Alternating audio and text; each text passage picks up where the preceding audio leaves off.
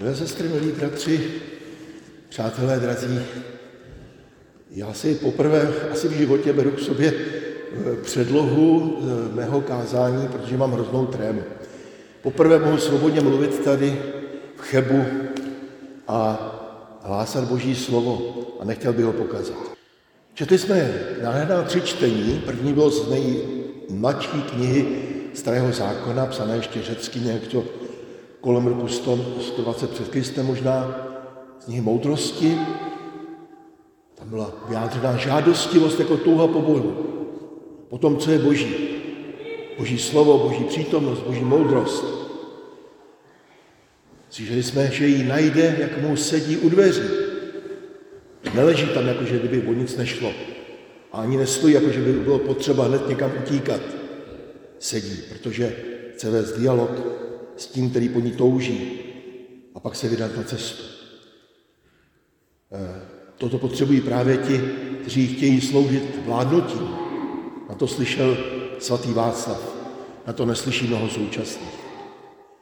V první Petrové listě jsme slyšeli, když máte víru, chrání vás boží moc a vede ke spáce. Chrání boží moc vědomci té ochrany i on, Václav, podobně jako Kristus, trpěl a nechal vše tomu, který soudí spravedlivě. A v Evangeliu Matoušově, jakou dá člověk náhradu za svou duši? Je možné s něčím takovým kupčit?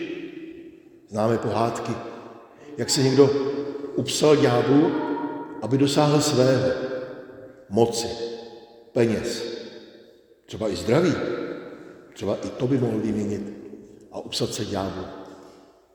Svatý Václav se celé přimknul pánu Ježíši a to byla ta pošetilá moudrost, když potom mluví svatý Pavel v prvním městě korinským, která se mu, a teď si to vezměte, jak chcete, nevyplatila. Ne do závorky, nebo nevyplatila, nevyplatila. V té době zuřivých snah zachování starých pořádků pohanství.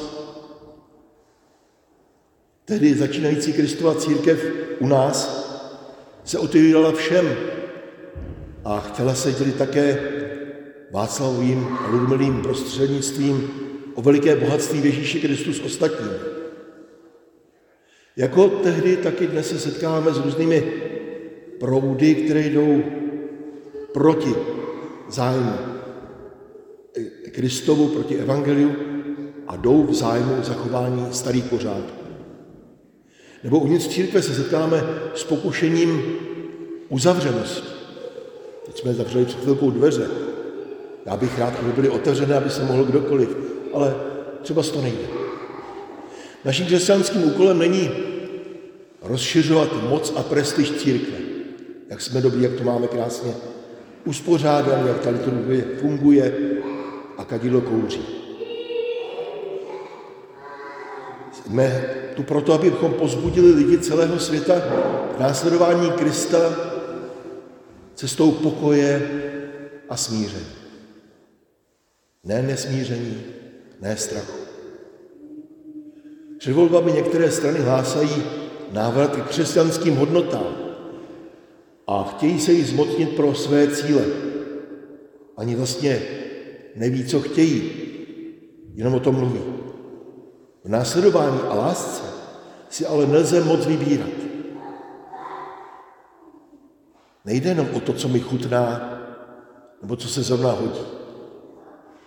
Papež František varoval před časem, tak dva měsíce zpátky bych řekl, před mafiánskou okázalou zbožností, která má za cíl koupit si důvěřivce. Mafiáni Itálii, ale i jinde, i u nás, přijdou do kostela krásně dopředu a jsou vítáni. Okázale sepnou ruce, koupili si nás. Ale láska je přeci náročná. Až ke smrti. Je třeba bránit hodnoty křesťanství, tedy život. A proto také například nevynechat migranty, nepřizpůsobivé, vězněné a tak dále.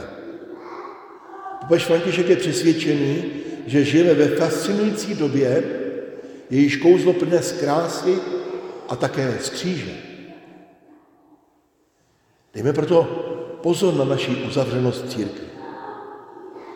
V době Ludmily a Václava se malé společenství církve začínalo dělit s ostatními o bohatství Ježíše Krista, a to i proti velkému tlaku.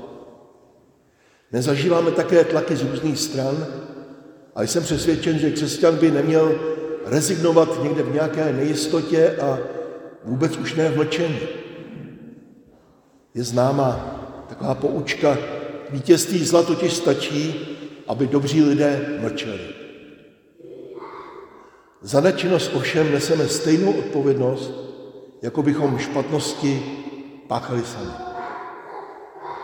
Ne, nikdy asi nebudeme úplně vzorní, nebudeme úplně jednotní, když se o to budeme snažit, co se týče pohledu, vyznání víry, praktikování, ale jednota, kterou nám Ježíš Kristus dal, není uniformitou a souhlasem za každou cenu.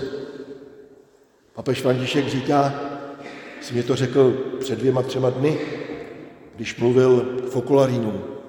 Petře, možná budeš vědět přesněji. Jednota je vlastně boží sen. To boží sen, abychom konečně jednou byli jedno, jak se Ježíš modlí v Janově Evangelium 17. kapitole. Pojďme ten sen plodně snít spolu a konat, co je na každém z nás.